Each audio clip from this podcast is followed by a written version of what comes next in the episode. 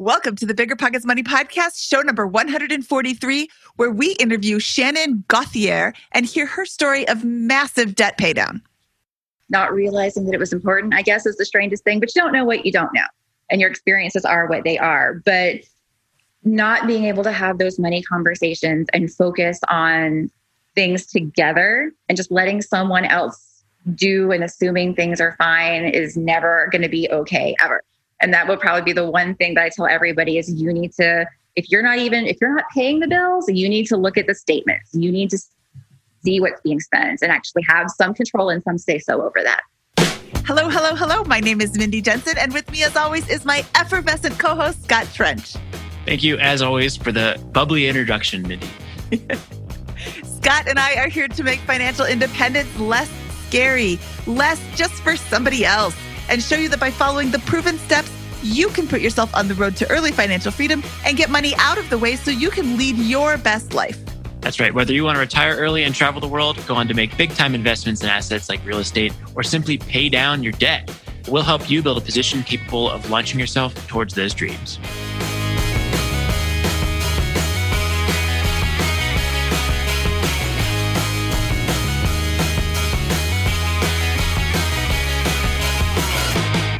Scott, I am so excited to bring Shannon's story to our listeners today because she has a story with some challenges in there. She had quite a bit of debt. I believe at one point it was hovering around $160,000 while she and her boyfriend were making between what, 60 and $90,000 a year?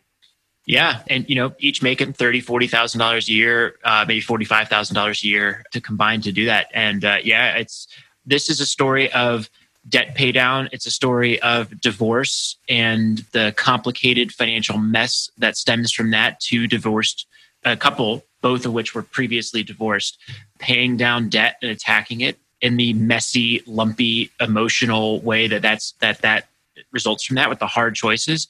And it's just amazing hearing her story and how she was able to tackle that, slog through it, grind it out, and how she's emerging on the other side in a ridiculously good financial position and is just now kind of realizing the opportunities that's going to present. So I think you'll like this one, everybody listening.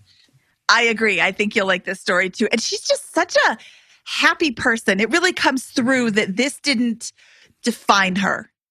When it comes to financial guidance, you got to trust the source. It's why you listen to this podcast. When Mindy and I want to upgrade our wallets, we turn to NerdWallet. Scott's right. Their expert team of nerds dives into the details to help you find smarter financial products. Before NerdWallet, Mindy and I were paying for vacations in cash, missing out on miles, and not even knowing what we're leaving on the table. But now we're flying through the skies for free, thanks to our new cards with more miles and upgrades than ever. So if you want more travel rewards, hotel upgrades, or airport lounge access, no matter where you go next, let NerdWallet help you make it happen with a killer travel card. Don't wait to make smart financial decisions. Compare and find smarter credit cards, savings accounts, and more today at nerdwallet.com. NerdWallet, finance smarter. As with all cards, credit is subject to lender approval, and terms of each credit card issuer apply. It's Military Appreciation Month, so I'd like to personally thank all our past guests who have served and all our listeners who are serving, deployed, veterans, or in the reserves. But I'm not the only one showing appreciation. Navy Federal Credit Union wants to celebrate their members who go above and beyond with exclusive rates, discounts, and tools. This month, join Navy Federal and get $50 when you open a credit card. Visit NavyFederal.org slash celebrate to see their Military Appreciation Month offers and other Navy Federal offers. With 24 7 US based member service and resources for veterans transitioning to civilian life, Navy Federal is here to help you reach your goals. Head to NavyFederal.org slash celebrate. Navy Federal is insured by NCUA, Equal Housing Lender. Disclaimer must join an open membership savings account between May 1st and May 31st. Annual percentage yield 0.25% for membership savings account. $5 minimum balance to open, maintain membership savings account, and to obtain bonus. Visit NavyFederal.org for more terms and conditions. The easiest way to collect rent? Rent app.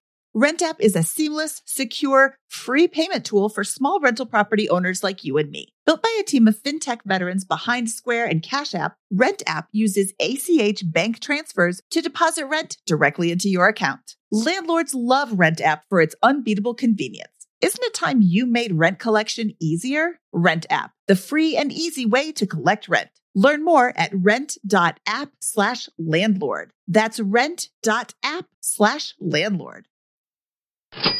Shannon Gauthier, welcome to the BiggerPockets Money Podcast. I'm super excited to share your story today. Well, thank you guys. I'm so excited to be here. Let's just jump right into it. Let's talk about where your journey with money begins. Well, actually, I come from a farming family. And so we lived a very frugal life anyway. And if anyone's familiar with farming, there's a lot of money coming in, but there's a ton of money going out and very little money that's for personal use when you're dealing with a lot of land and everything. So I was used to seeing money come and go very quickly. And my mother came from a very rural background. But with with that, and of course, you know, living in the farming lifestyle, you don't realize that people don't live the same way that you do. You don't realize that they're not experiencing life in the same way that you are. And I did not realize there were different ways to think about money besides here it all comes and there it all goes, because that was life as I knew it. Whenever I grew up and got married and tried to do, you know, the great grand adulting thing, in my family and in my life experience, my dad took care of the finances. So in my head, that is what my husband's job was to do. He took care of the finances and he took that job, and I left it completely alone. If I wanted to do something, I'd ask, he'd hand me the credit card, I go, and I thought everything was fine. Everything was not fine, anywhere near fine. He didn't really know, and he, you know, took on the the good husband role and, and tried to to do it to do it without educating himself, and I allowed that to happen. And whenever our relationship deteriorated and we decided to get a divorce, I realized that I had a ridiculously bad credit score, which I'd never even thought about credit scores before because that was not within my scope and it was never anything that I was ever taught about. They certainly don't teach that in school. And so I I was stuck there now suddenly I have 3 children and I have like a credit score of like 400 and something, which is oh my gosh, yeah, it was so bad. All of our credit cards were maxed out. Some of them had gone into collections. I was not aware. I mean, it was just really, really bad. So I was trying to rebuild my life without any form of education. So I was paycheck to paycheck. There were days that I had to choose, or weeks that I had to choose between a gallon of milk for my house for my kids' breakfast and making dinners, or that extra gallon of gas to put in the car that might get me to work. Mm. And so that's it's a scary place to be, but with life and money the way that I was familiar with it, I always had what I needed as a child and it was always there. So I did not learn those lessons about saving and putting money away and budgeting. That was completely foreign to me. So I got thrown into a world that I was very unfamiliar with, and it was an absolute struggle. And that is when I met my boyfriend, who we actually worked in the same place. His background with money was that it caused family problems. And so he wanted nothing to do with it. Mm. So neither one of us were really, you know, straight away doing too much with our finances. We were just paying our bills as best we could and trying to make it paycheck to paycheck um, we decided to move in together. We met in 2015, decided to move in together in 2016, which I know if you're a Dave fan is um, the worst possible thing you could do. You don't combine finances, but we were in our mid 30s. There were kids involved. We had to do the best thing for us, and that was the easiest thing to do.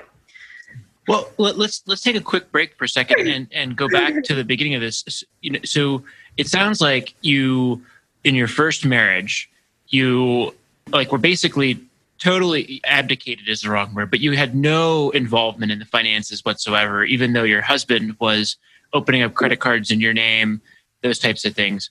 Could you give Correct. us like a picture of how you, looking back, would describe your income and expenses and, and lifestyle? What, what, what was the sources of income and what was the lifestyle that you guys were living during that period, the first marriage? It was pretty, pretty rough. And we did spend a couple of years with my parents because we were early 20s, stubborn kids getting married. And um, spent a few years with my parents, moved out on our own for a job. I went into retail, ended up dropping out of college and went into retail to try to keep things going. Um, he bounced from job to job, and I was the main income. So we were looking at about forty to forty-five thousand dollars a year as our annual income. As it probably went up to about 50 and then three kids. So we were living in a very, very low income area. You know, my parents gave us our car. We had one car. My parents gave that to us. Daycare was free. We had to subsidize that so that I could work. And it was just, it was scary. And you start focusing on getting by day to day and you stop looking at that big picture and you don't stop and think, oh my gosh, what could I do differently? Where could I do it? Instead, you're just like, oh my gosh, let me run to the store and get some food on the table for these little ones. And then I'll try to breathe in a second. So, you, do you think that you were racking up debt the whole time and, and having credit problems, or was that more in like the last couple of years where that began to really accelerate? I would say. I had some credit cards of my own prior to getting married, and I was, you know, pay them off and you spend a little bit here and there, pay it off, try to build a good relationship with the credit card company. But I believe that the majority of the debt came out of the final three years of that marriage.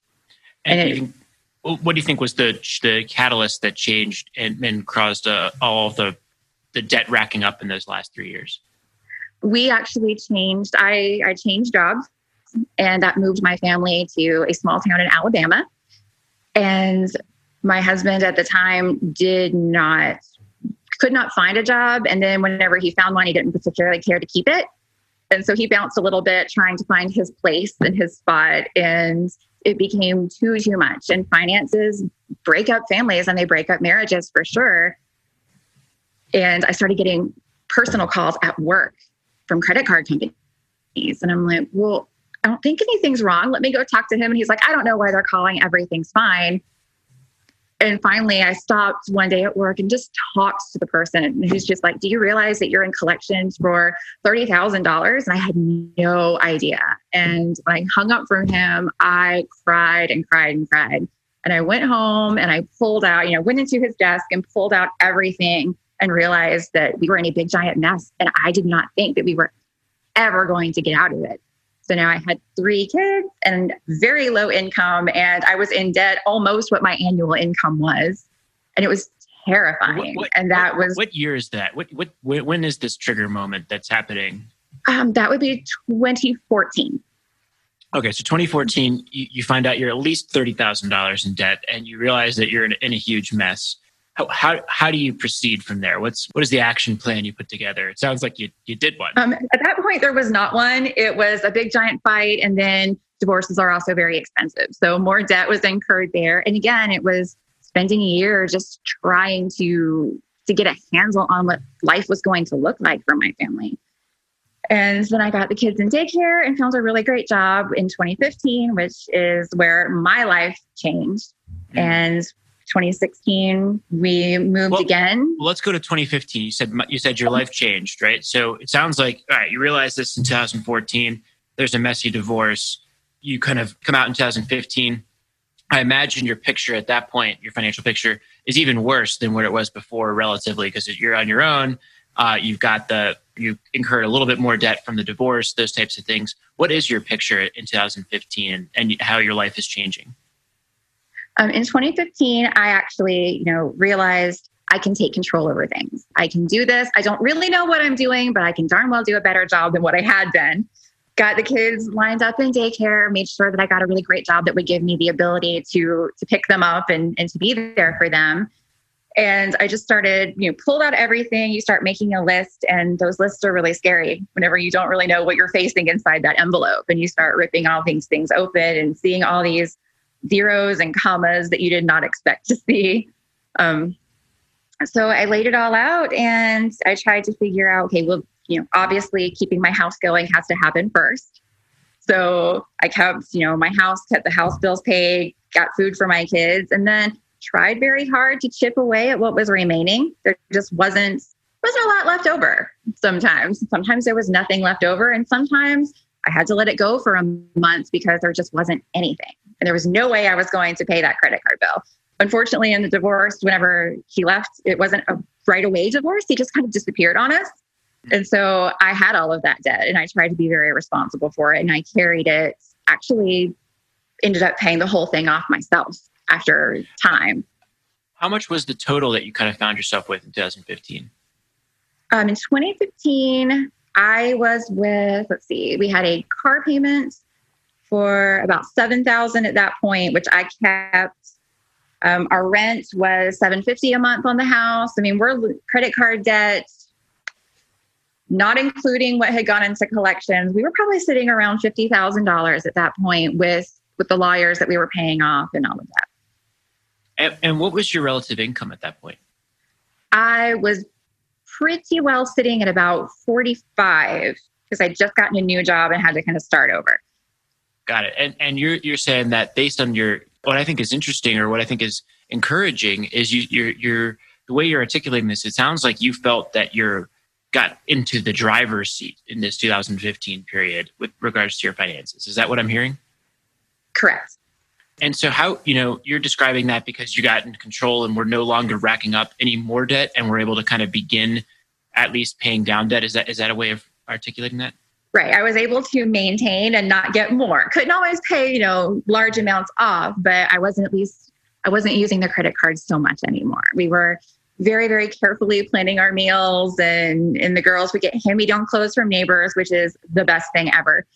And so I was never really a shopper. So thrift stores were always fantastic for me. And I was part of a mom's group and we passed clothes around and things like that. So I always made sure the girls had what they needed. And where I worked didn't require fancy clothes or anything at that point. So I was golden there. Okay, great. So how do things progress from there? So um, in 2015, I did get a different job. And then met my boyfriend there in 2016 we both left the company and decided to to move he had been going through a divorce as well and that was all finalized and we sat down and he was like you need to know something about me like i don't like money i hate money but i'm coming with a lot of debt and i'm like oh crap here we go again i'm like so i'm like okay so me too let's if we're going to do this let's lay it out let's figure it out and we got to put something together. So I've got this wonderful guy who's willing to take on three kids and even more debt. And, but he actually was not only coming with debt, but he was coming with an illness. So for 15 years, he was dealing with what are called cluster headaches. And they're also called suicide headaches if you're not familiar with them. Um, the best way he described it was that 24 hours a day, it felt like someone was trying to force his eyeball out the front of his head by pushing a hot poker into the back of his head. So he was in mm. constant pain. And he was on a lot of medication. So he brought not only credit card bills from a marriage where he did not have visuals of their financial situation, but he also had a lot of medical bills in the process. So when his divorce was over and we kind of looked at our whole big picture, um, he had about 10,000 in medical and almost another 50 in credit card debt that he brought from his marriage. And that was 50% of theirs. Okay, so you have 50 of your own. He has 50 of his own, and then another 10 of medical. That's right. like $110,000? Correct. Okay, so you guys get together. What I want to point out is that you guys sat down and laid it all bare and spoke to each other about money, which I think is really, really commendable and valuable. There's this huge amount of guilt and shame that comes with having any amount of debt. And it would be so easy for both of you having not concentrate. I don't know how to say this without sounding mean and i don't try i'm not trying to be mean but you both were in a relationship where you didn't pay attention to money. It's right. so easy to fall back into past habits. And hey now we're both in this new marriage or new relationship. I don't want to tell about my $50000 in debt. I just won't. And i can see a lot of people doing that. So i think it's great that you were both it seems like you both decided to change the way that you worked with money and used money and really focus on it. And did he scare you with his 60,000? Did you scare him with your 50,000? Um, you know what? We actually started laughing um, because it's like, okay, so we're both completely ignorant. Let's do it together. Um, which I, I'll be very honest with you, that was the most refreshing, comforting conversation I've ever had with someone as far as money because suddenly there it was on the table. There was no judgment. We were completely honest. And we had a picture of where we were and we talked about where we wanted to be. And I personally had never had that before. I never had someone sit down and talk to me about, you know, this is how much money we make. This is what we've got to do. Um, let's make a plan. How are we going to make this happen? So, so what was so, your plan? Well, well, well, before we get to that, what when was this conversation happen? Did this conversation happen? Was this very early on in the relationship? Very early. We had um we just moved okay. in together for the first time, and he's like, "Okay, well, here it is." Okay, great. So, so what happened? Yeah. So uh, now I get to Mindy's question. Go ahead, Mindy. well, it can seem insurmountable. The amount of debt that you have is basically equal to your income, but you still have to pay for your living expenses and food and clothing and you know rent and all of these things. So, what was your plan? How did you start to tackle this debt and you know knock it out? So after putting all of our credit card and medical bills together, we started looking at percentage rates and interest rates on things. And we realized that, you know, holy crap, this credit card that we have $26,000 on has a 30% interest rate. Oh my God. That's right. It was, yeah. How do you ever pay that off? I mean, every time you, that's like taking a step forward and two steps back every single time. Did you balance transfer anything or did you just focus on paying those off? At first, I was not aware that you could like credit card hack in that way. So we were just like, oh my gosh, we have to at least make minimums and try to figure out what our personal expenses are. And with his illness, he actually got a really, really great job. And when we moved, we started looking at the cost of childcare in that area because we weren't residents yet. So we didn't qualify for the state subsidized daycare or any of that. And we kind of balanced it out. And he's like, sweetie, you're going to need to stay home because I can't go to the, he could not drive. I had to drive him to work because his headaches were sometimes so bad that he would have to shut his eyes for a few minutes and he was afraid he would go out of the lane or run a red light and get into an accident. So I would drive him to work. And then I kind of homeschool daycared my little ones at the time. I only had one that was in actual school. And we spent a year doing that and trying to figure out ways to maybe try some new things for his illness that we had not tried before. And luckily enough, within that year that we were in Georgia, we found a doctor who recognized right away what was causing the headaches to begin with. And he has now he had one surgery, he's been, you know, headache free, he's off all of his medications. And then we're like, okay, so now we need to figure out what we're going to do and where we're going to go. And what so and what year is this? Of, what what year are you in right now? Right now we're still in 2016, like the 2016. year of 2016. Okay. okay. Um in at the end of 2016, we were kind of faced with the decision about, you know, I had to work and his because of his illnesses and how long he had been out of, you know, work on medical leave, they actually replaced him at his job. And so he was terminated. So now we're in a state and neither one of us have jobs, still have three kids, and now we have all of this combined debt. So we had to make a very quick and very difficult decision. And that was to move up to Wisconsin and live with his parents. And it's never fun going home. It's certainly never fun to move into a home with people that you've never met in person in your life. but you know, so they were very, very sweet and said, come here and, you know, try to make sense of it. That way we're home when the kids are home. You can both work. And so that was like within a month, we made the decision and we made the move. And then we could actually start really, really chipping away at this combined debt. So, what did you guys do for work when you were in Wisconsin? Well, we are actually still in Wisconsin. Um, I am currently, I, the job I have now, I, I just had for a few months and I'm absolutely loving it. I am a director of merchandising and vendor relations for a small company um, up in Wisconsin Dells. He is brick and mortar retail store management. Okay. So, and that's, that was what he has been since I knew him. So what did you guys what did you guys do? What was the like what was the like you're you're you're there how walk us through how you began to attack this debt? All right. We um we spent about two months um, just trying to figure out, you know, let's learn about credit scores. Let's find out what's happening here. Let's um you know, we we listened to podcasts and we read blogs and we read, you know, all these different types of books. We were introduced to Dave Ramsey and Susie Orman and just you know, just absorbing as much information as possible to try to figure out the best way to knock this out. We spent so little money. And all of our money, all of our paychecks went into one account, one checking account, and we pulled out essentially what I would consider an allowance which would get us through gas, a little bit of food, and you know anything that we would need from paycheck to paycheck as personal spending. And the rest of it we divided up amongst that debt. And we decided to tackle it highest interest rate at the time because over time you end up saving more money that way, of course. And it's not as easy as paying off that tiny one and getting all those little wins ahead of time, but we did have the big picture in mind because with three little ones, we did not want to live where we were living for very long. And let's be honest, people have a different way of, of living and raising their kids. And so moving in with anybody's parents really kind of sucks.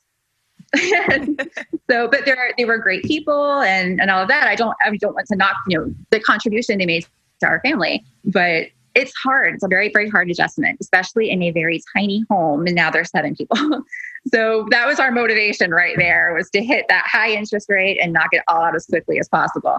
Fortunately, during that process and me um, not knowing how to drive in winter, we had several car accidents and we ended up having to purchase another car. So we incurred a lot of debt in that as well. And our commute ended up being pretty ridiculous. We were both driving about an hour. So gas was an issue too you just make your adjustments as you go. I mean, life changes. Um, as long as you don't lose sight of what you, your end goal is, then your motivation is there. So, what were some big milestones that you kind of uh, you remember in, in this journey uh, after moving to Wisconsin?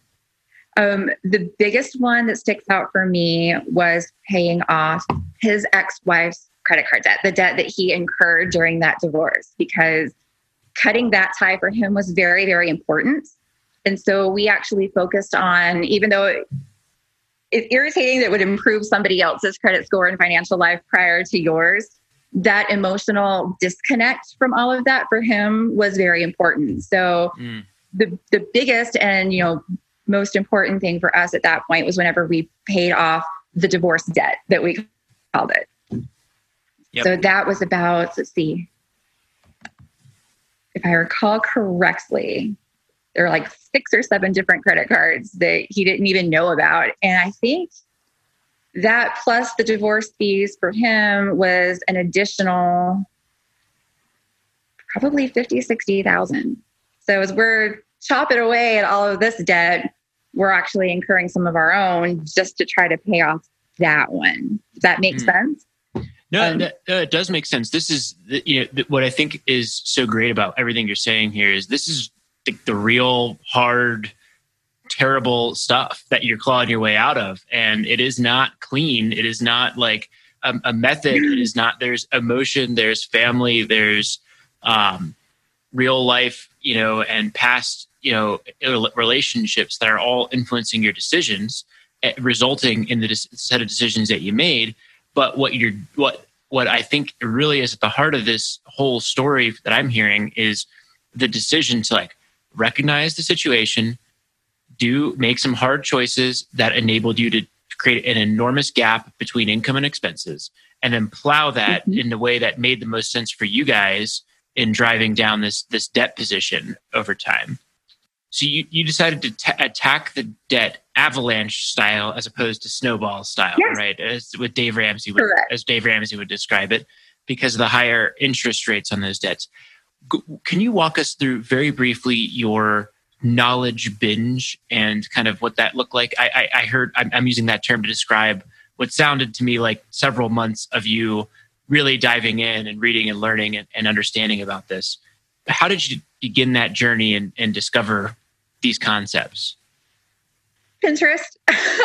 Pinterest. Nice. actually, yeah. So strangely enough, I, uh, I was kind of Googling through, you know, large debt. And then I thought, well, maybe we can do like the, the credit company, like the credit help company or a debt consolidation. So I just started, you know, kind of Googling through things that might help the situation. And this little Pinterest article popped up, and I'm like, oh, yeah, Pinterest isn't just house decorating. I can go and I can look for this kind of stuff. So I found a really, you know, wonderful source of blogs that way. And which is where I actually discovered Suze Orman and Dave Ramsey and like all the, the, the many, many, many others. But I would credit probably Dave for the the structure that we did and then validating the fact that breaking down our finances that way was the right thing. Um, mm-hmm. But whenever we looked at it, the principles are phenomenal, but they didn't, they don't always apply to every life situation. And so that's why we chose to do like the higher, the higher in debt. And even though we had credit cards that were of a higher interest rate, we had to pay attention to what was emotionally important for my boyfriend and for me. And so for me, it was having him in a really great state of mind. And for him, it was getting rid of that final connection to his past. So, not probably we probably did waste some money that way and that's that's okay because the end result was exactly what we wanted it to be okay so uh, this is the point in the show where i say personal finance is personal and the fact that you made choices that somebody else may not make doesn't matter Shannon has to do what's best for Shannon and Shannon's financial situation and Shannon's family. And I love that you went with the debt avalanche. And for those who aren't familiar, the debt snowball method is to line up your debts from smallest amount to largest amount and pay minimums on everything except the smallest amount, throw every extra dollar at the smallest amount, and get the win of paying off an entire debt. And then take the money and do it to the next one, and the next one, and the next one. Whereas the debt avalanche is kind of a reverse of that, where you're listing them from highest interest rate to lowest interest rate. So you're saving the most money in interest by paying off the highest amount first which makes mathematical sense. But like you said, you had $26,000 at 30% interest. How long does it take to pay off $26,000? It's going to take a long time to get that win. So that can just seem daunting. And, you know, then you throw in the ex wife's debt and you're like, I don't ever want to pay a dime on her debt. I want her to have a zero credit score. Like, I can totally see where that emotional, I just want to get done with it and I don't care how it affects me the emotional win is what I need more so than the financial win at this point in my life. And I mean, dealing with cluster headaches on top of all of that, God bless you both. Well, well so, right. so, so if I bounce around in my story, it's because my life bounced around a lot of theirs too. I think we've got a really good chronological of the story. I don't think we've been bouncing around too much at all. I think this has been really, really great let, us continue and pick up right where we left off though. Like you paid off what sounded like fifty sixty thousand dollars in his debt from the from from prior marriage. Mm-hmm. how long did that take? What what time or what, what point in time are we at uh, in our story when that's paid off when you reach that milestone?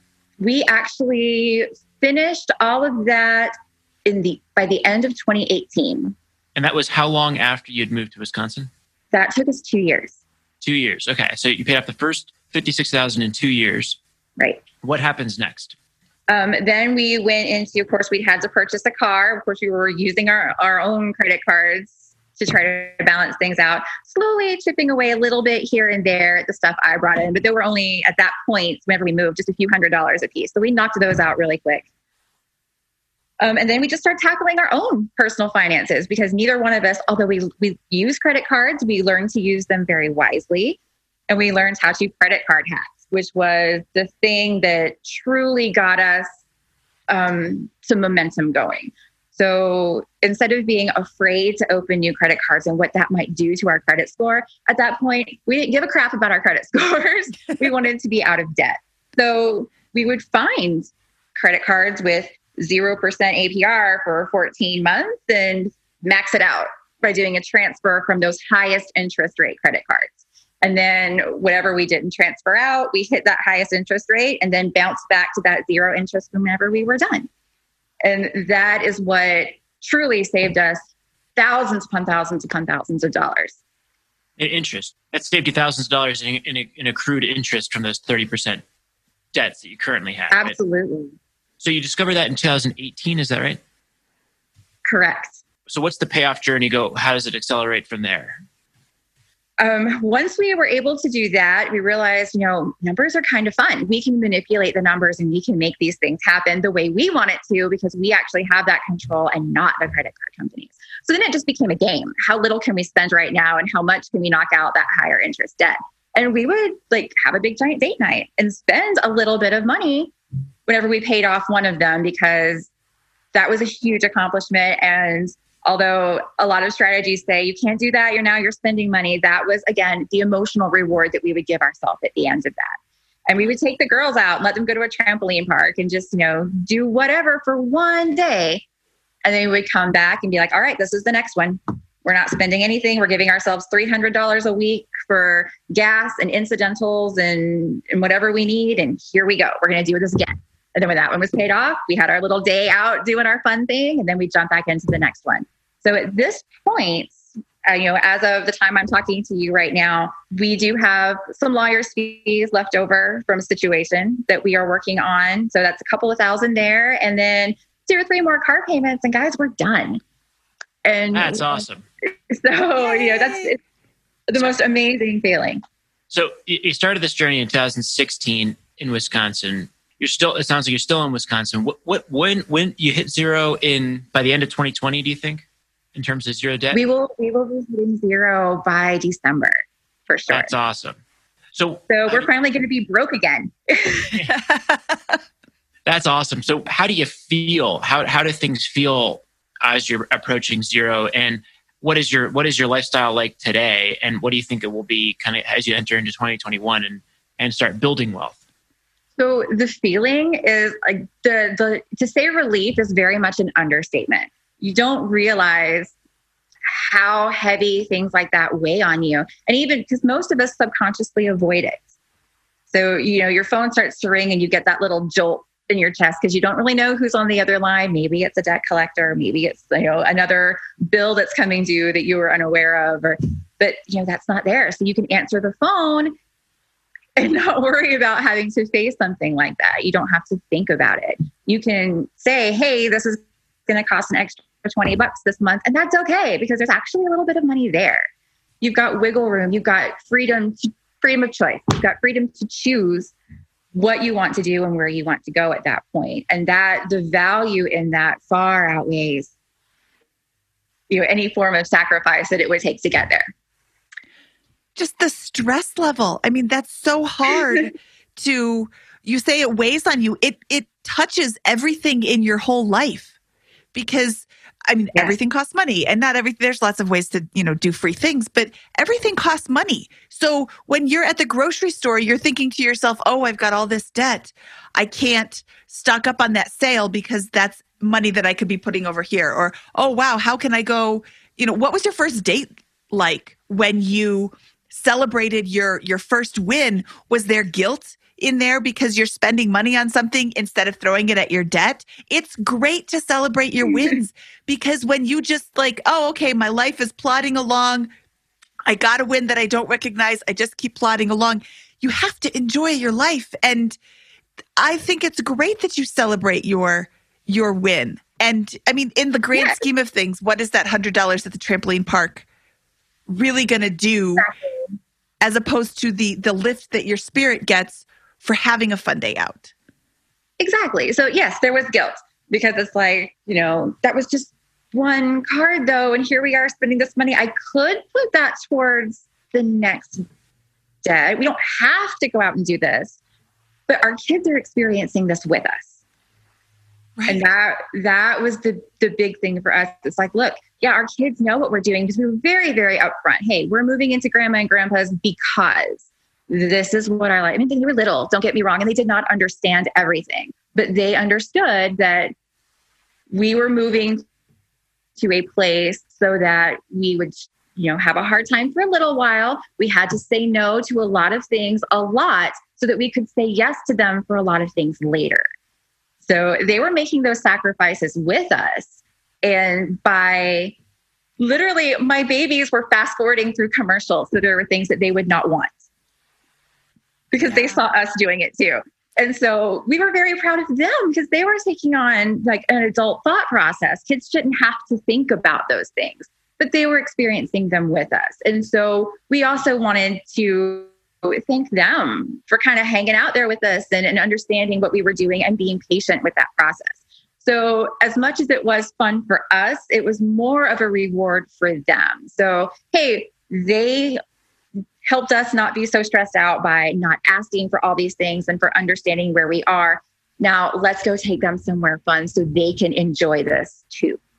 So, that was that was our process, our thought process on it. Yeah, we had our like mom dad time where we were over here, you know, having some extra dinner, watching them run around and play but they got to enjoy and see what it was like without that pressure as well. So they got to see mom and dad having fun and to see the difference between this is the crunch time when we're having to focus really hard and pay off.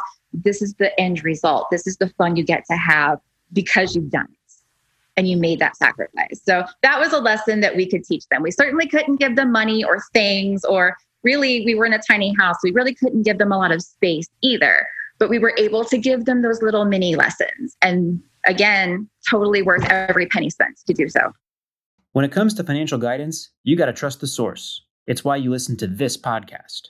When Mindy and I want to upgrade our wallets, we turn to NerdWallet. Scott's right. Their expert team of nerds dives into the details to help you find smarter financial products. Before NerdWallet, Mindy and I were paying for vacations in cash, missing out on miles, and not even knowing what we're leaving on the table. But now we're flying through the skies for free thanks to our new cards with more miles and upgrades than ever. So if you want more travel rewards, hotel upgrades, or airport lounge access, no matter where you go next, let NerdWallet help you make it happen with a killer travel card. Don't wait to make smart financial decisions. Compare and find smarter credit cards, savings accounts, and more today at nerdwallet.com. NerdWallet, finance smarter. As with all cards, credit is subject to lender approval, and terms of each credit card issuer apply. It's Military Appreciation Month, so I'd like to personally thank all our past guests who have served and all our listeners who are serving, deployed, veterans, or in the reserves. But I'm not the only one showing appreciation. Navy Federal Credit Union wants to celebrate their members who go above and beyond with exclusive rates, discounts, and tools. This month, join Navy Federal and get $50 when you open a credit card. Visit NavyFederal.org slash celebrate to see their Military Appreciation Month offers and other Navy Federal offers. With 24 7 US based member service and resources for veterans transitioning to civilian life, Navy Federal is here to help you reach your goals. Head to NavyFederal.org slash celebrate. Navy Federal is insured by NCUA, Equal Housing Lender. Disclaimer must join an open membership savings account between May 1st and May 31st. Annual percentage yield 0.25% for membership savings account. $5 minimum balance to open, maintain membership savings account, and to obtain bonus. Visit NavyFederal.org for more terms and conditions. Pretty good episode, right? While you were listening, you could have been getting paid rent with Rent App. Landlords love Rent App because it makes rent collection a breeze. Rent App uses ACH bank transfers to deposit funds directly into your account. Setup is straightforward for renters. Landlords don't need to download anything. Both have peace of mind with a digital transaction history. Isn't it time you made landlording a little easier? Rent app, the best way to pay or collect rent. Learn more at rent.app slash landlord. That's rent.app slash landlord.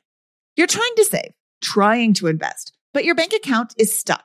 How about we get rid of some of those unused subscriptions you forgot about? Trust me, with Rocket Money, it's easy. Rocket Money is a personal finance app that finds and cancels your unwanted subscriptions, monitors your spending, and helps lower your bills so that you can grow your savings. Take control over your subscriptions and cancel your unused ones with just a few taps. Create a custom budget, view spending habits, and let Rocket Money negotiate to lower your bills for you.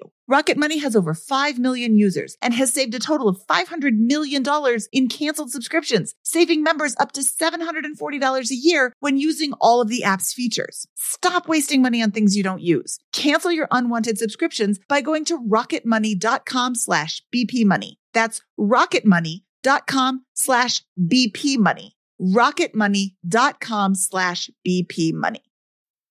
What is your living situation currently? We're still there. So we are still there. We're actually in the process of, of looking for a house right now. awesome. And, and what has happened to your credit scores? We have excellent credit scores at this point. Um, both of us, mine, last time I checked, and it's been a couple of months, so that's bad for me. But mine is almost 800 and because the car is in his, his is like 760. But that's I, I don't think so, there's any reason to check every month or even or even every quarter at that point. You know, you've you've got a clearly good credit. You know, you're a complete command of your financials at this point. So no no bad on you for not knowing your, your exact credit score. Uh, now that you're way past 700, even 800, that's awesome. Yeah, right. Like yeah. excellent. We're, we're, golden now. Yeah. So now it's just yeah. building up a savings and making the FICO score pretty. okay, that great. is fabulous. So, so what you know that what I think is really powerful here is you, you, you know I think as hard as it was to make the decision, you obviously I think made the right decision in, in making the sacrifice to move in um, with his parents in, in, in Wisconsin, and, and, now you're coming out the other side a few years later with broke, but but no longer in debt, and with excellent credit, and with what seems like great jobs. You know, it, renting a, a, nice place it, it is going to be a breeze at this point. Exactly. And that's, um, it's still kind of hard sometimes to wrap our head around because we have kind of been digging ourselves, for lack of a better phrase, digging ourselves out of the hole um, for so long. It's like, oh my gosh, we can, we can afford that now. We can do this now. We can move to another state now if we wanted to. Let's look at that. The options open up so much when you don't have the weight of, of debt and fear. Absolutely. So, what what do you think you're going to do in the next couple of months? Next couple of months, life isn't really going to change too much. We're just kind of weighing our options and looking around for um, something that fits. Um, the girls are in school, so a big giant move right now isn't really feasible for us. We might kind of coast a little bit until the summer whenever they're out of school. And in the same process, we're just not spending. We have gotten very used to living within that certain budget range and giving ourselves that little bit. So the rest of it right now is piled right into savings until we can make that final decision. So yeah, okay, great. So you're gonna. You're, it sounds like what you know now with your last little bit of debt, you're gonna pay off the last little bit of debt and begin piling up savings. What Correct. um, what what do you? How are you thinking about building wealth now? So you got back to zero that is um, a lot of self education that we're working on right now because that was never an option for us to begin with. So any any kind of anything extra coming out of your paycheck, whether it was towards income tax or towards an FSA or an HSA, we're just like, uh, no, no, no, need every single penny. You can't take my money over here. I need it over here. Now we're realizing the opportunity in like the FSA and the HSA, which, you know, it's why didn't we do this sooner? Why, you know, it's tax deferred. And and all of that. We wanted to look at um, some Vanguard. We actually opened up a the website, started looking at the different types of Vanguard accounts, and set that up. And we know, you know, I'll be 40 in December. He's already in his 40s. We started late. There are a lot of things that we are simply not going to be able to do. For instance, we are not going to be able to pay for our children's college at all. So we cannot give them that.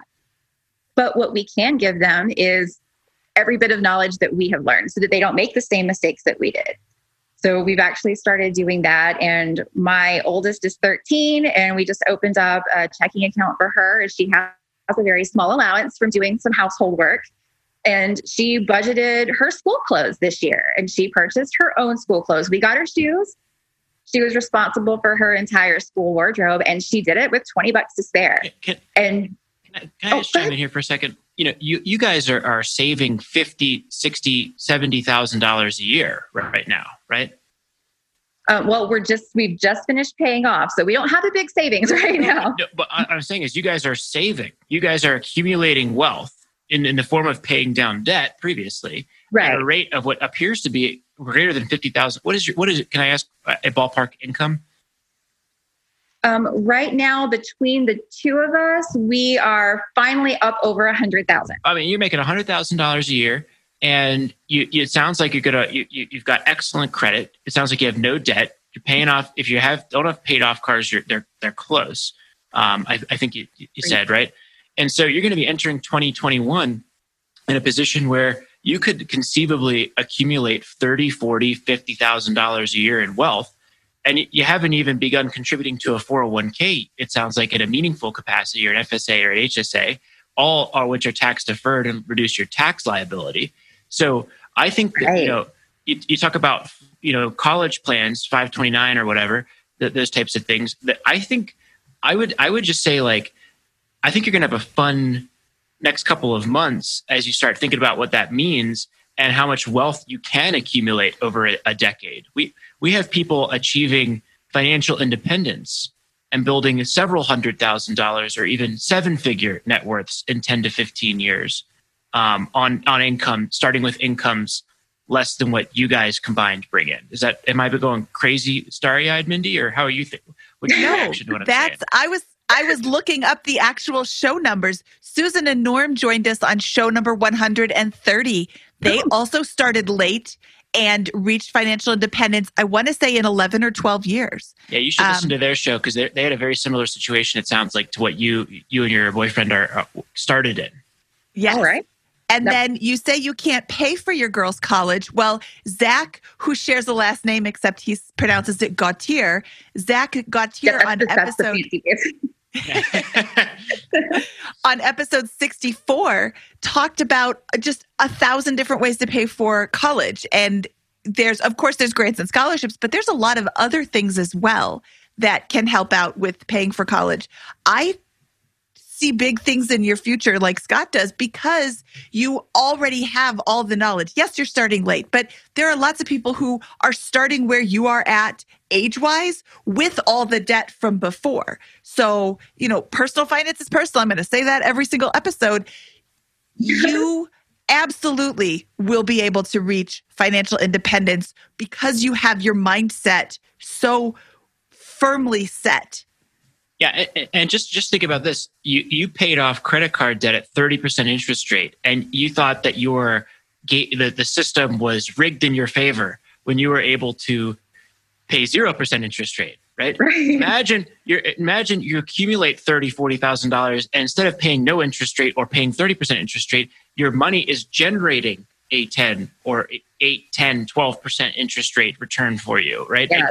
that is that is the road ahead i think here that should be very exciting and i think i think you you know i would i would encourage you to do a similar deep dive to what you did in paying off the debt around investing and wealth building because i i see a path to you within if you keep up the savings rate or anywhere close to it your incomes go up or whatever you're going to be able to accumulate 30 40 50 a year to a certain extent and and invest that and that will snowball from there right that's that's four five hundred thousand right. dollars over a 10 year period plus compounded investment returns, maybe maybe putting you in the six seven fifty range without any luck. You know, um, you know, with just very average or below average returns. So, uh, yeah, anyways, the um, whenever we found out. No, no, that's fantastic. Yeah. whenever we actually like, oh my gosh, compound interest is a thing, and look how pretty it can be in five years. Mm-hmm. Then we're like, all right, we need to start looking, we need to start reading because we can skip a month and start this. you know, if we don't want to you know, let's drop that extra $2,000 into this account and make this investment and just kind of see what it does while we're finishing off this over here because we have that wiggle room now to be able to do that. And again, something else we we do is sit down and as we're learning these things and because the whole idea of like index funds it's so so incredibly foreign to us. It was never anything we thought we would ever get into. We couldn't afford to get into it. And now that the option is there and we are doing some reading, when the little ones come in, hey, mom, what are you doing? Oh, well, come here, sit on my lap. Let's talk about this. And again, just since we don't, we can't really right now have the gift of finances for them, we do have the gift of education and personal experience. Mm-hmm. And so, although, yes, lining up our retirement, we don't want them to feel obligated to take care of us. We still want to take care of them and have fun with the grandkids one day. So, that's what we can give them right now in order to kind of set them in the right direction. How, how old is your oldest? My oldest is 13. 13. Okay. Mm-hmm. Um, yeah, I, I think you're going to be pleasantly surprised at how far you can go in the next couple of years, given what I just heard. um, and, and the stories that I've heard on this show a million times. I don't know if you feel the same way, Mindy, but. Uh. yes, yes, no, I'm like, yes, she's going to win. She's going to win. She's going to win.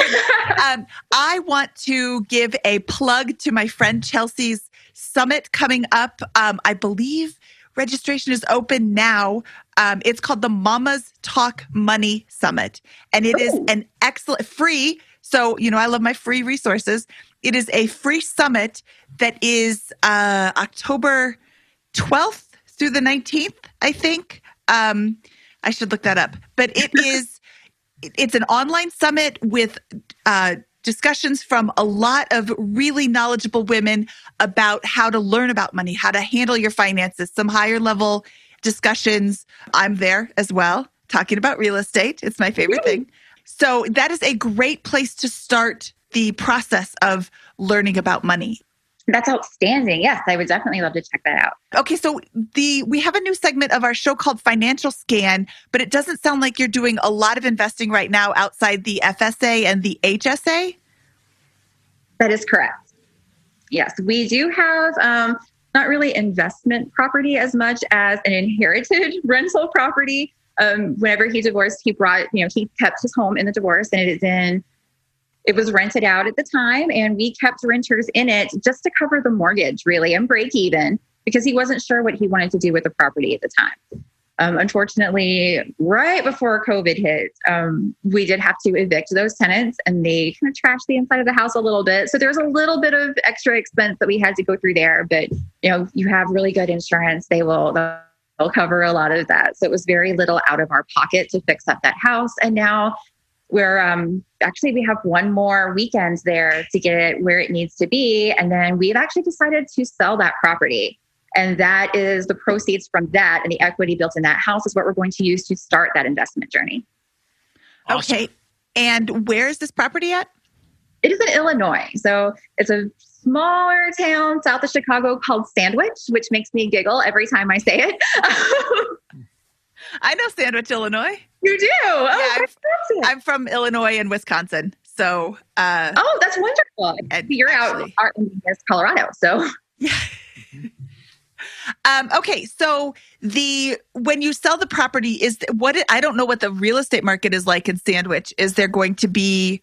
Is do you think it's going to be a quick sale? Um, we are hoping that it will be the properties that we are looking that are very similar, right? Fingers crossed always, because you never know post COVID what's what's happening you know in there. But it's a beautiful area. It's a very nice subdivision right outside the fairgrounds. Very, very popular, very clean, very pretty, and prime real estate for that area. So we're hoping for a very quick turnaround. That particular community does not have really there's maybe a dozen rentals on the market right now and four or five homes for sale. So people are trying to get into that town right now. So we're hoping that the timing is just right and we won't be holding on to it too long through winter. Perfect. And then um, how long has it been since he lived there as his primary residence? He moved out of that home around the end of 2014. Oh, okay. So and they moved has, down I'm trying to think if he They've could had renters uh, do the the primary residence exclusion and not pay capital gains taxes on the property when he sells. I don't um, so I don't have any advice on that one, unfortunately. no problem. Um, at this point, it's like we just need to not pay the mortgage. We're also carrying that mortgage payment while we don't have renters in there at the moment. So that's creating a little bit of tension in the financial situation as well. Okay. Okay. Well, that's good. Well, I hope you have a very quick sale. Oh, yes. Okay. Well, I think it's now time to move on to the famous four. Are you ready for the same four questions that we ask of all of our guests? Yeah, let's do it. Okay. Shannon, what is your favorite finance book? So, right now, after reading a whole bunch of them, I think the one that I have gotten most excitement about, there's actually two, and both of them are by Rachel Cruz, who is the daughter of Dave Ramsey, which is kind of funny since we don't really follow his principles all the way through. Um, but the first one is Love Your Life, Not Theirs, which actually got me thinking yes, yes. Ramsey, that you have to do what's good for your family, and you have to, and it's, it was ways of kind of going, you know, well, why can't they're doing this over here and that really sucks and they just went on that trip and I want to do all those things too. And it reminds you to kind of wheel yourself back in and realize why you're taking the current steps that you're taking because that is your end goal. So you have to have a path and a plan to go there. She's got a lot of very, very practical advice that I took to heart, both as, you know, just just an average person who's not investing and, and just kind of starting out and as a parent because she does have a lot of parenting advice in there as well and, and teaching your kids finances Um, the second one is smart money, smart kids, which um, again, we're not following all the way because we have to make sure that we do what works for our family. But it taught us how to kind of break down finances in a way that our kids could understand and could digest without, you know, throwing all of these technical terms at them. So those are the two that I would probably recommend the most for just an average person with no blog and all that kind of fancy stuff. That's great. That's great. No, and you know, you can always find somebody who has I don't want to say a better life, but who has more things than you. Oh yeah, grass is always, always but you can uh, just on the same token, you can always find somebody who has less, who has far less. So yes, love love your own life, lead your own life, and do what's best for your family. And just be grateful for the things that you have and the things that you're able to accomplish because your timetable is not the same as everybody else's. And someone can do it in three years, and it might take you 10 to do it, but by golly, you're going to get it done anyway. You just have to do it in a way that works for you and to make the smart decisions for your family. We, I had to learn how to coupon because groceries, you know, down south are pretty darn expensive. So that was a whole new thing for me. And then I got addicted to couponing, and that was a whole new experience. Um, and then when I, you know, grew up thrift shopping, but I hated it.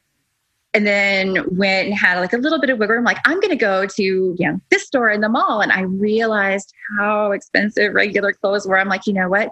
I don't mind the thrift shops anymore. And it became fun for me. And we would create like a grocery game and see who could find the item that we wanted cheapest and do we have a coupon and who could get it cheaper. So it's all about your perspective on it. You've said that a couple of times, the game thing. My husband and I will also have a game where, you know, how little can we spend this month? Yes. We write down every every expense and every dollar that we spend. We're like, you know, you're really analyzing every purchase before you make it because you want to win the game of how little can I spend. And yeah, it's just you know, and my boyfriend and I are, are naturally competitive people. So then we would take our little like X amount of dollars that we would give ourselves. And it's like, I bet I could have more left over by the end of the week than you can. so, you know, it was turned into like a little competition between us, but totally good natured and we're high fiving each other. And sometimes it was very irritating for me because he's much more of a saver than I am. But you know, it's it's just the, the little ways that you can motivate yourself and try to keep it going without going, holy crap, I still have ten thousand dollars to pay off. It's like, holy crap, I just saved five dollars more than you did today. So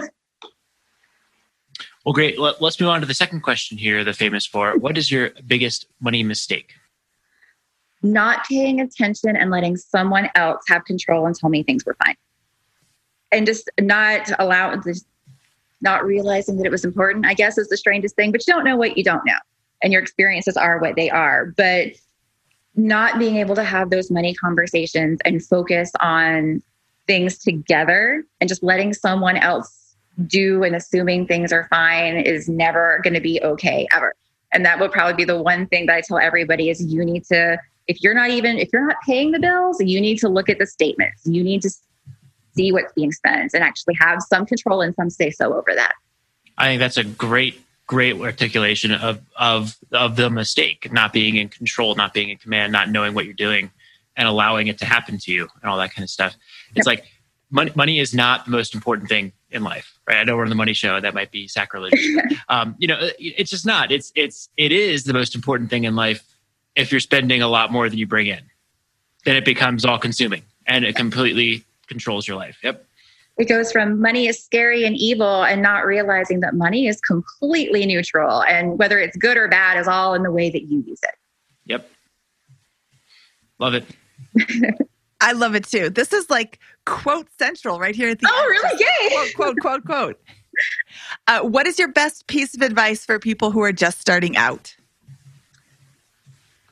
Education absolutely it. Read, read, read, read, read. If you don't like reading, listen to audiobooks on your way to work, listen to podcasts, listen to people and surround yourself with people who are willing and happy to talk about the things that you don't know about. Because again, you don't know what you don't know. And just casual conversations with people, I have picked up so much advice because somebody might be doing something every single day that's totally normal to them. And you're like, oh my God, I've never done that. I that's like a hundred dollar mistake I just made. So talk, educate, read by all means. Awesome. Perfect. All right. What is your favorite joke to tell at parties? Um, the only parties I go to are birthday parties and for my kids. So I apologize for this one. But my older one was had some friends over and they were going on and here where we are in Wisconsin, there's a lot of kayaking and hiking and all of this. So one of her friends said, Yeah, um, you know how much we like walking around and hiking and hanging out. So, you know, we're we're listening to music and I put together this playlist and when I was a kid, it had like peanuts in it and you know all these different songs. And now that I've gotten older, I've kept all of them because they're still fun to listen to. But I've got like Eminem in there now. And then he giggled and went, "I call it my trail mix." Nice. So Corey is a little bit. He was the cutest kid when he said it, and he was so proud of himself. So I had to show That's it. Yeah, My trail mix. I like that a lot. Okay, Shannon, do you want to tell people where they can find out more about you? Um, well, I I don't have a blog. I don't have a podcast. I haven't written a book. You know, I'm just I'm just me. I have an email address, or you can find me at Shannon Lee. I'm on Facebook. Um, but I do have an email address if anyone has questions about like couponing or thrift shopping or anything like that. And it's Shannon, S H A N N O N. And I did a weird thing with numbers 3765 at gmail.com. So Shannon3765 at gmail.com. Perfect. We, So- if you have any questions, hit up Shannon, or you can always email me, Mindy at biggerpockets.com, and I can forward them on to Shannon. Shannon, this was great. This was really nice to hear from somebody who has been through the debt pay, the big debt payoff, and lived to tell the tale. You know, it can be just a daunting task, as you know. And I love that you did the things necessary to get it paid off, as opposed to just, oh, well, I guess I'm always going to be in debt, whatever, and continuing to build the debt or ignoring it or just, you know, not having the hard conversations with your boyfriend about it. You know, that's that's so important. Hiding the fact that there is debt doesn't pay it off. No, not at all. And I guess biggest thing that I would want anyone listening to this to take away because they might not have the opportunity, they might not have someone they can move in with. So I get that. And so, but it's still completely possible and completely doable. It will take longer, probably, but it's not something that you don't have control over. No matter how bad it feels, no matter how deep down, you know, your debt is, it's depressing, it sucks. I get it. It's doable in little tiny steps. It's totally doable. And I know that there are probably listeners who are like, well, of course she was able to do it because she moved in with her boyfriend's parents. So they don't have bills. We do. We still, we paid them rent. We didn't live there debt free. You know, we, we paid rent. We paid portions of the bills. Um, we bought new water heater for the house whenever it went bad. We we earned our keep there. We contributed to food. We split the bills and all of that. So even doing that, we just did it on a smaller scale. So instead of paying $1,000 a month, we paid a few hundred. But we still were having to make those responsible payments to them as well to contribute to the household. Well, and it's not like moving in with your boyfriend's parents is just some paradise. Like you said, you're now living with someone else. And Right. anytime you live with someone else, they have different ideas about this or that or, you know, whatever. And now you have to kind of conform, oh, you allow the girls to do that in the house. I don't. Or, oh, I allow the girls to do that in the house and you don't. And now we have to balance it out. It isn't some magic uh, pill to to or some easy button just to move in with somebody. There's still a lot of adjustments. So, you know, and that's go ahead, Scott. I, I just because I, I think that's a that's a, what makes your story so so powerful. I think everybody gets that. There's no like there's no like like everyone understands. anyone listening to this is going to understand. Hey, yeah, it's very very generous and and a big uh, uh, boost to your ability to pay off that that debt to be able to move in. But it's also a major sacrifice for you and for them, right? It's it's not it's not just like a, a gift there. It's it's like yeah yeah like I I love my parents very much. I know they listen to the podcast. Mom dad, like if moving back in with you, you know, I know you I know you do it and I know uh if, if I needed it and I love that. But it's I wouldn't want to live full time at home. you know, with my parent, with my parents. You going, know, going back so it's, it's, it's, I don't think, I don't think they would want that. It's, it's just, that's just how it goes sometimes. And I think that's what makes your story so powerful is because you, that was the only, that was the, that was the best option. You didn't have mm-hmm. that many options at the time. You took what you needed to do, you did it. You, you paid, you made a monster improvement to your financial position, and you come out the other side in the upper middle class in, in terms of income and the ability now to begin building some real wealth at this point, right? Absolutely. And like the most fun is, and we actually talked about, well, how are we going to live? Like, how do we want to buy our groceries? What, how, how big expensive of a house that we want? Because, you know, the five of us are kind of squished into, I would say probably about 300 square feet. You know, we have, we all share a kitchen. They've got their bedroom and all of that, but we're in a tiny spot. So, you know, we realize that we don't really need that much house we don't really need to spend as much as we were spending even whenever we first started out because we we realized that there's just not a lot that we truly need given that you've been doing it have you considered the concept of house hacking yes we absolutely have we um we've looked at several you know in our in our house search we have looked at several duplexes and and all of that i don't know um the boyfriend is leaning more towards land as opposed to to that. But we're we're definitely considering it. It's a fantastic idea, and it's even one that I would completely recommend, and I've discussed with other people. Awesome. Yeah, I, I, I get it with, with with three girls that age. You Maybe maybe not. Um, but but I just I wanted to make sure you're aware of it. But it sounds oh, like I mean, you have so many good options now. It's just great.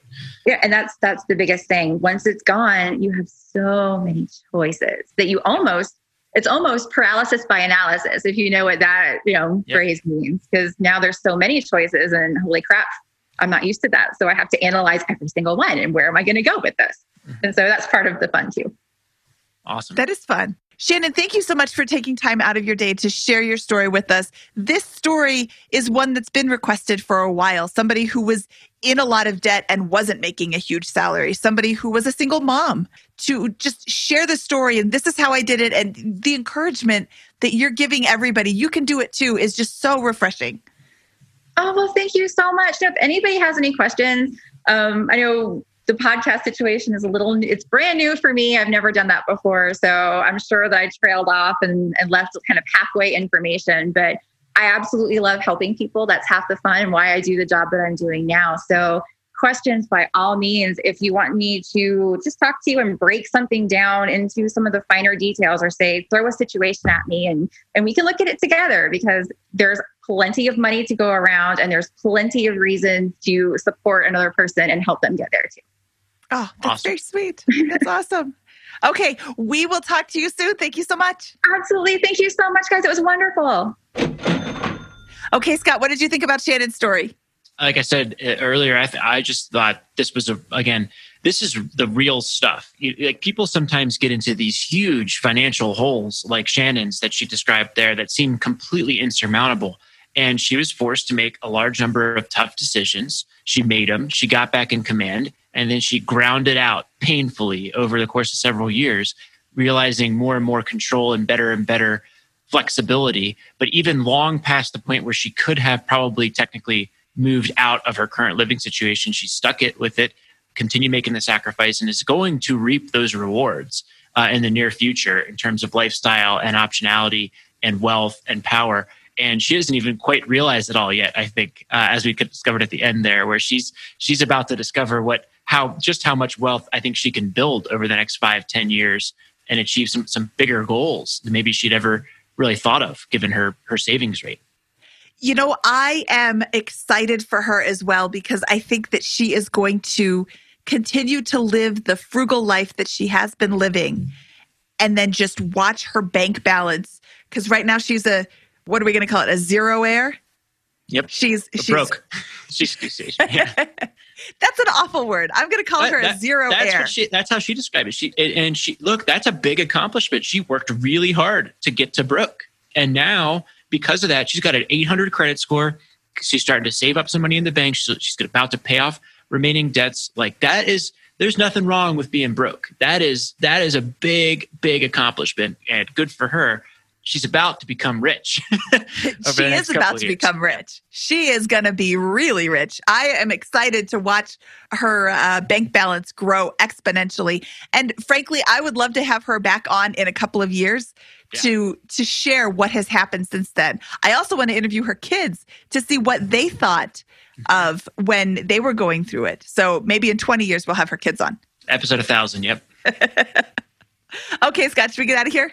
Let's do it. From episode 143 of the BiggerPockets Money podcast, he is Scott Trench. I am Mindy Jensen, and we will see you later, alligator.